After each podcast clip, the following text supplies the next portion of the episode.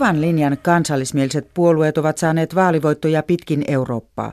Unkarissa, Puolassa, Sveitsissä, Saksassa, Ranskassa. Viime vuoden lopulla keskellä Eurooppaa Itävallassa toiseksi hallituspuolueeksi nousi maahanmuuttovastainen vapauspuolue. Kirjeenvaihtajamme Suvi Turtiainen kävi Itävallan Alppikylässä alueella, jossa kannatetaan myös vapauspuoluetta. Itävaltalainen Petra Taucher työntää vauhtia kotipihan keinossa kolmevuotiaalle esikoiselleen. Kainalossa istuu seitsemänkuinen kuopus. 30-vuotias Taucher on ammatiltaan hieroja, mutta hän on nyt kotona lasten kanssa. Rivitalon pihan ympärillä aukeaa vuoristomaisema keskellä Itävallan maaseutua. Hän on aiempaa harvinaisempi näky. Itävallassa etenkin naiset muuttavat nyt pois maaseudulta. Petra Taucher on päättänyt jäädä. Okay. Ja, na, also ich bin da geblieben, ähm, weil ich wohne immer schon in Neuberg und ja, für mich hat es nicht viele Alternativen eigentlich gegeben. Jäin, koska olen elänyt täällä Neubergissä aina hyvää elämää. En ole oikeastaan edes ajatellut muita vaihtoehtoja, Taucher sanoo. Perheen koti sijaitsee Neuberg an der Mürzin kylässä Lumi on lähtenyt laaksosta ja puut ovat hiiren korvilla, mutta vuorilla on vielä kylmä. Hiehot viedään vuorilaitumille vasta ensi kuussa. Itävallan kylissä naisten asema on muuttunut rajusti yhden sukupolven aikana. Aiemmin naiset olivat kotona ja miehet töissä, myös Petra Taucherin äiti. Um, aber die war immer zu Hause eigentlich. Ich glaube, es war drei Jahre mal dabei, Freitag arbeiten gegangen ist. Und das hat sich sicher verändert. Also Äiti oli aina kotona. Ainoastaan kolmen vuoden ajan hän kävi töissä perjantaisin. Mutta nyt tämä asia on muuttunut. Naisten aseman muuttuminen pakottaa myös kylät muuttumaan. Naiset lähtevät usein isoihin kaupunkeihin opiskelemaan. Suurin haaste on saada heidät palaamaan. Tarvitaan lisää päiväkoteja ja työpaikkoja, mutta myös kiinnostavaa tekemistä vapaa-ajalle. Itävallassa kylien sosiaalinen elämä pyöri pitkään urheilukerhojen ja erityisesti vapaa-palokunnan ympärillä. Petra Taucher on ensimmäistä sukupolvea, jolle vapaa-palokunnan ovet ovat olleet auki sukupuolesta riippumatta. Also ich bin seit meinem 12. Lebensjahr dabei und mein Partner ist dabei und ähm, meine ganze Familie eigentlich, Papa, Bruder und meine beste Freundin und also ja, wir sind da riesen... Olen ollut mukana 12-vuotiaasta. Puoliso on mukana, koko perhe on mukana, isä, veli ja paras ystävä. En osaa ajatella elämää ilman vapaapalokuntaa. Petra Taucherin oma vapaapalokunta sijaitsee parin kilometrin päässä hänen kodistaan. Hälytyksen tultua sireenin on kuuluttava kotipihalle asti.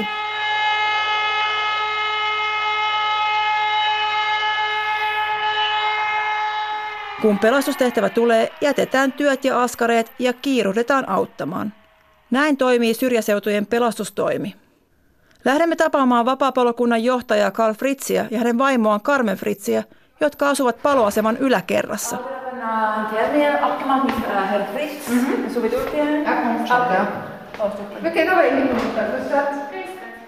Vapaapalokunnan roolia Itävallan kylissä on vaikea yliarvioida – Neuberg an der Myrtsissä on pari tuhatta asukasta ja yhteensä kuusi vapaapalokuntaa. Itävallassa on myös alueita, joissa vapaapalokuntia on vielä enemmän. Pelastustehtävät ovat usein vääriä palohälytyksiä, liikenneonnettomuuksia tai tulipaloja. Mutta vapaapalokunnat ovat myös Itävallan kylien sosiaalinen liima. Harjoituksia on joka maanantai – ja niiden päätteeksi istutaan kerhohuoneeseen viettämään yhdessä aikaa. Myös oman yhteisön auttaminen vahvistaa yhteenkuuluvuutta. Ich glaube schon, dass das auch damit zu tun hat, dass das einfach äh, ja, so ein Treffpunkt ist. Genauso wie es eben den Musikverein gibt oder Vapaapalokunta on tärkeä kohtaamispaikka, samoin kuin musiikkikerhot. Ihmiset tulevat yhteen. Tärkeää on myös auttaa oman kylän ihmisiä – vapaapalokuntalainen Carmen Fritz sanoo. Oma kyläyhteisö on Itävallassa tärkeä. Karl Fritz ei käy naapurikylissä edes kaupassa, vaikka matka olisi vain muutama kilometri. Naja, das lebt die Gemeinschaft und, und das Landleben heutzutage eh schon schwer ist. Wenn man die Arbeit am Land gibt es fast keine Arbeit mehr und se on tapa pitää oma yhteisö pystyssä. Aikana, jolloin töitä on muutenkin vähän, pitää tukea niitä palveluita, joita vielä on.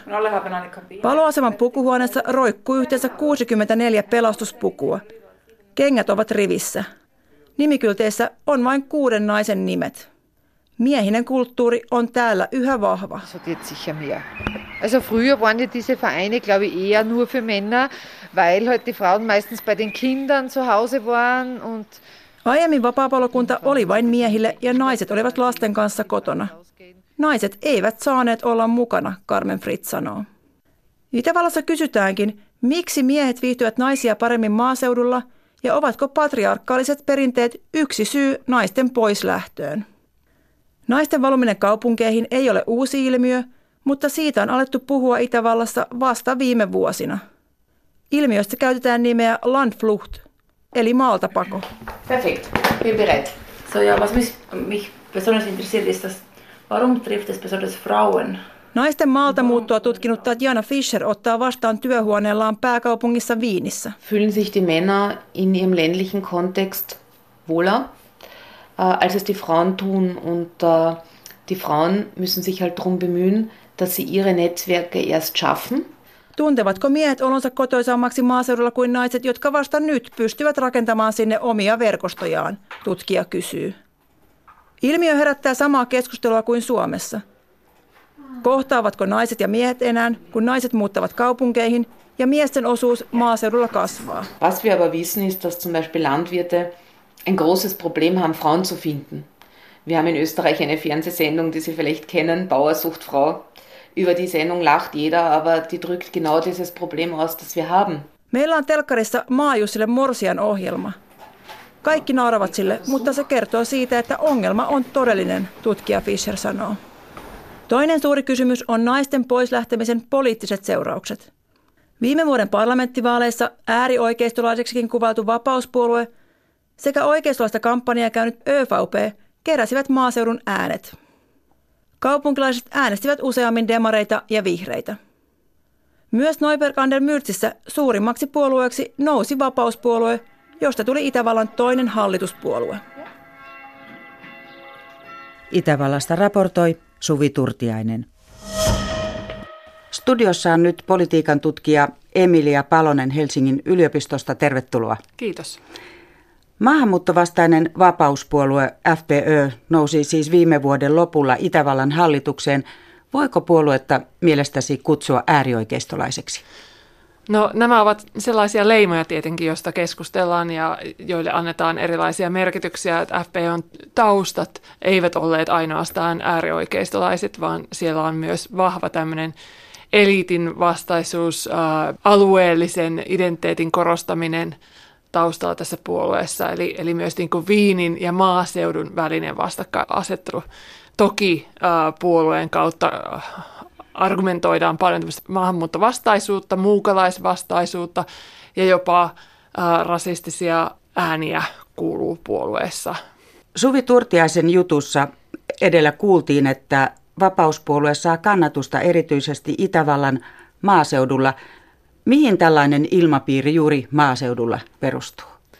No siinä on kyse tietenkin siitä, että maaseudulla on perinteiset arvot, halutaan ylläpitää sitä perinteistä elämäntapaa monissa näissä kylissä. Ja tämä, tätä uhkaa kaupungistuminen, sitä uhkaa se, että erinäköisiä erilaisia ihmisiä voisi muuttaa tänne alueelle, mutta oikeastaan läpi keskisen Itä-Euroopan tai jopa läpi Euroopan meillä on kyse ilmiöstä, jossa maaseutu tyhjenee ja pelätään tulijoita ihan vaan sen takia, että maaseudun tyhjeneminen sinänsä on aiheuttanut huolta tulevasta.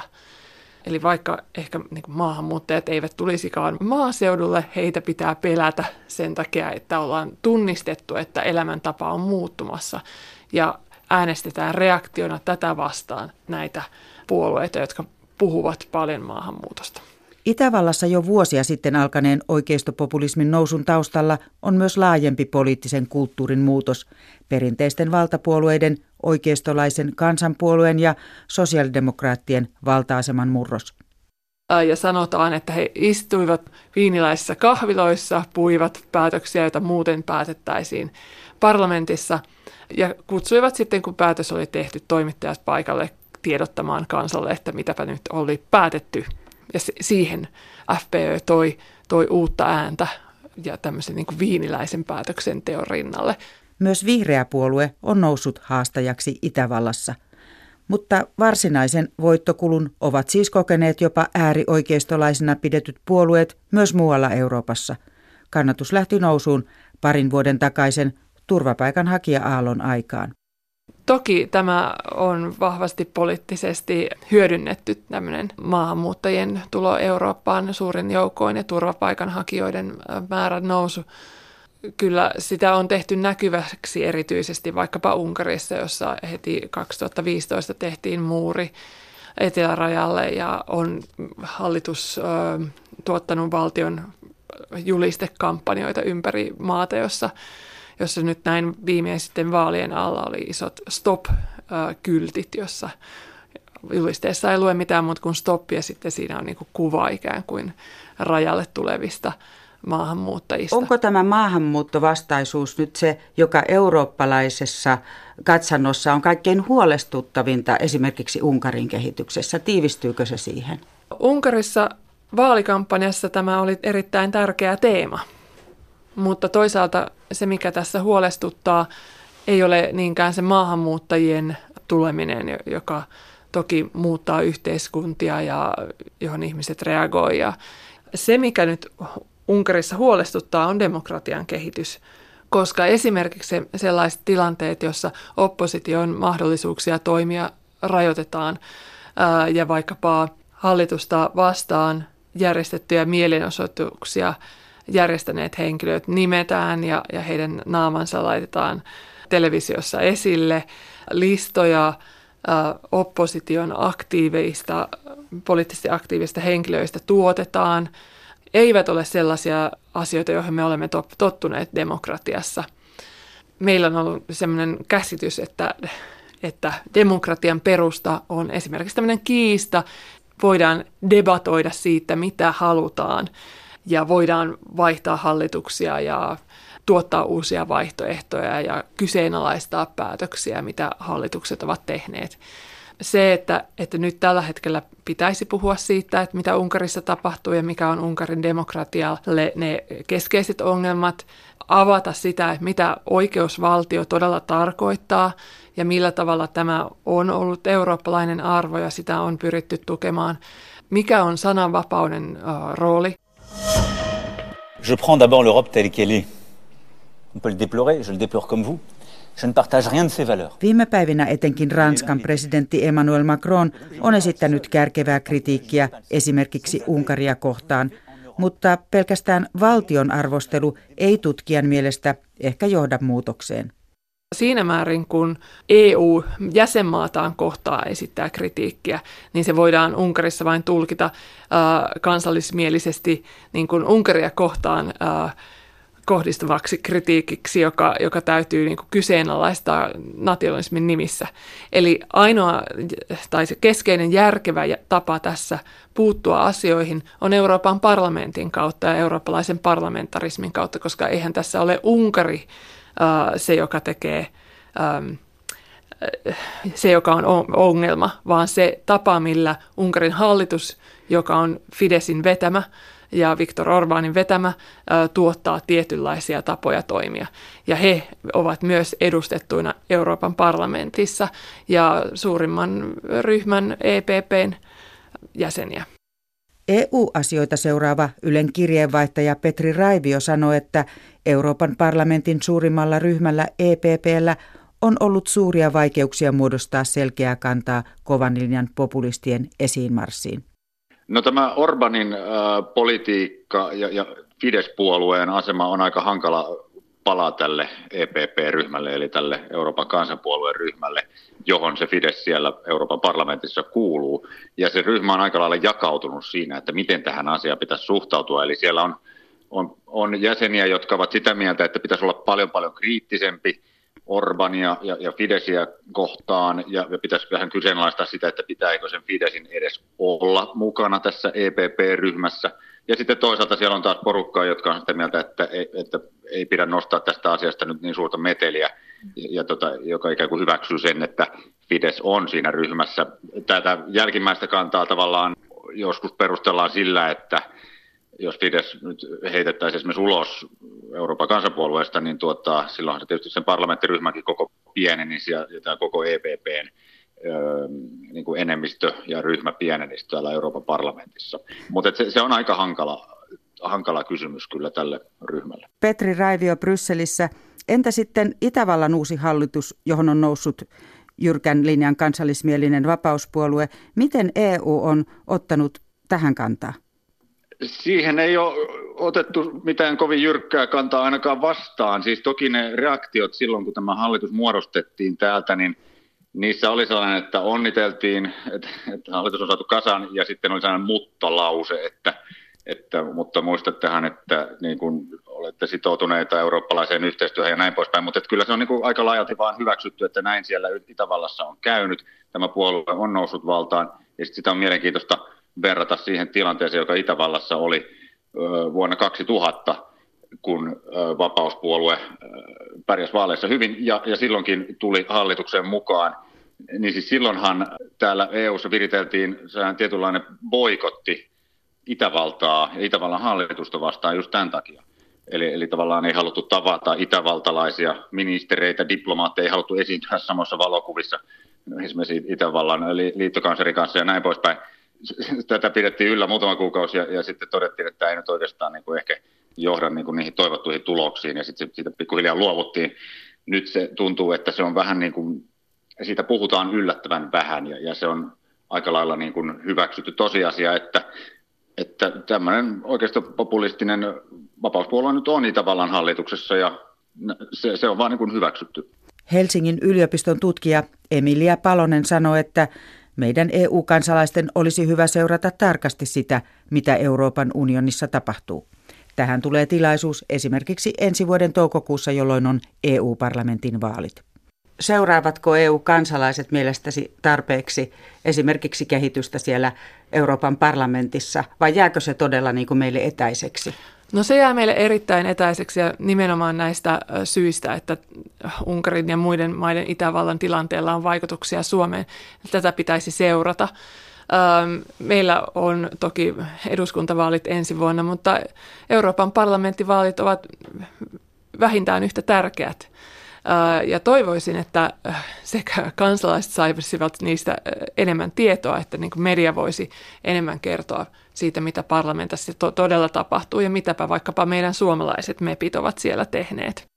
Näin totesi Helsingin yliopiston politiikan tutkija Emilia Palonen. Ja tähän päättyy tämänkertainen maailmanpolitiikan arkipäivää ohjelma. Ohjelman voi kuunnella myös Yle Areenassa.